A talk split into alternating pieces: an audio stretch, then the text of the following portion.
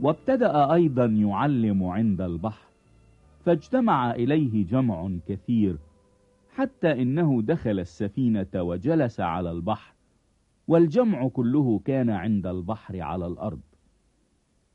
فكان يعلمهم كثيرا بأمثال وقال لهم في تعليمه اسمعوا هو ذا الزارع قد خرج ليزرع وفيما هو يزرع سقط بعض على الطريق فجاءت طيور السماء وأكلته وسقط آخر على مكان محجر حيث لم تكن له تربة كثيرة فنبت حالا إذ لم يكن له عمق أرض ولكن لما أشرقت الشمس احترق وإذ لم يكن له أصل جف وسقط آخر في الشوك فطلع الشوك وخنقه. فلم يعط ثمرا. وسقط آخر في الأرض الجيدة. فأعطى ثمرا يصعد وينمو. فأتى واحد بثلاثين وآخر بستين وآخر بمئة. ثم قال لهم من له أذنان للسمع فليسمع. ولما كان وحده سأله الذين حوله مع الاثني عشر عن المثل. فقال لهم قد أعطي لكم أن تعرفوا سر ملكوت الله. وأما الذين هم من خارج فبالأمثال يكون لهم كل شيء. لكي يبصروا مبصرين ولا ينظروا ويسمعوا سامعين ولا يفهموا. لئلا يرجعوا فتغفر لهم خطاياهم. ثم قال لهم أما تعلمون هذا المثل؟ فكيف تعرفون جميع الأمثال؟ الزارع يزرع الكلمة.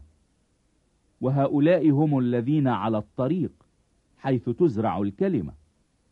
وحينما يسمعون يأتي الشيطان للوقت وينزع الكلمة المزروعة في قلوبهم. وهؤلاء كذلك هم الذين زرعوا على الأماكن المحجرة الذين حينما يسمعون الكلمة يقبلونها للوقت بفرح. ولكن ليس لهم أصل في ذواتهم بل هم إلى حين. فبعد ذلك إذا حدث ضيق أو اضطهاد من أجل الكلمة فللوقت يعثرون. وهؤلاء هم الذين زرعوا بين الشوك. هؤلاء هم الذين يسمعون الكلمة وهموم هذا العالم وغرور الغنى وشهوات سائر الأشياء. تدخل وتخنق الكلمة فتصير بلا ثمر. وهؤلاء هم الذين زرعوا على الأرض الجيدة الذين يسمعون الكلمة ويقبلونها ويثمرون واحد ثلاثين وآخر ستين وآخر مئة.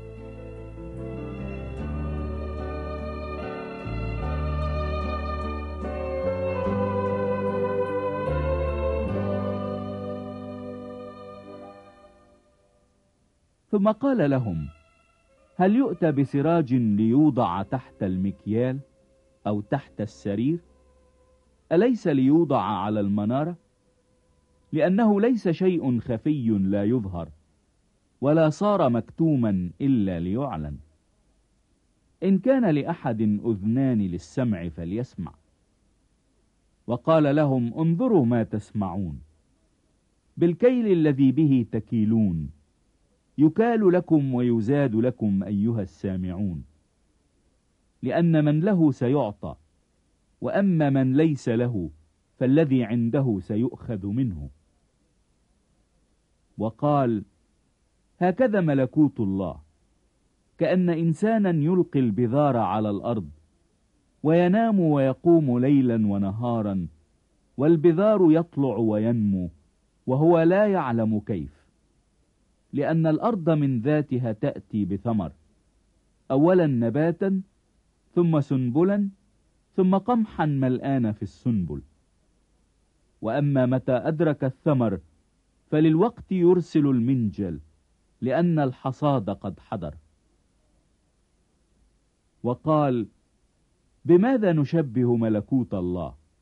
أو بأي مثل نمثله؟ مثل حبة خردل. متى زرعت في الأرض فهي أصغر جميع البذور التي على الأرض. ولكن متى زرعت تطلع وتصير أكبر جميع البقول وتصنع أغصانا كبيرة حتى تستطيع طيور السماء أن تتآوى تحت ظلها.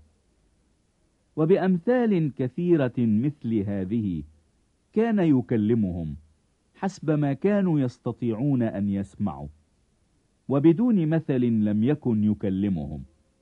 وأما على انفراد فكان يفسر لتلاميذه كل شيء.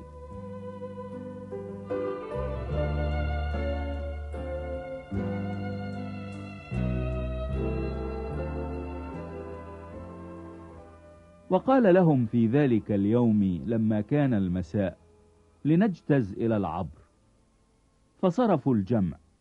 وأخذوه كما كان في السفينة. وكانت معه أيضا سفن أخرى صغيرة. فحدث نوء ريح عظيم. فكانت الأمواج تضرب إلى السفينة حتى صارت تمتلئ. وكان هو في المؤخر على وسادة نائما. فأيقظوه وقالوا له يا معلم أما يهمك أننا نهلك؟ فقام وانتهر الريح وقال للبحر اسكت ابكم فسكنت الريح وصار هدوء عظيم. وقال لهم ما بالكم خائفين هكذا؟ كيف لا إيمان لكم؟ فخافوا خوفا عظيما. وقالوا بعضهم لبعض من هو هذا؟ فإن الريح أيضا والبحر يطيعانه.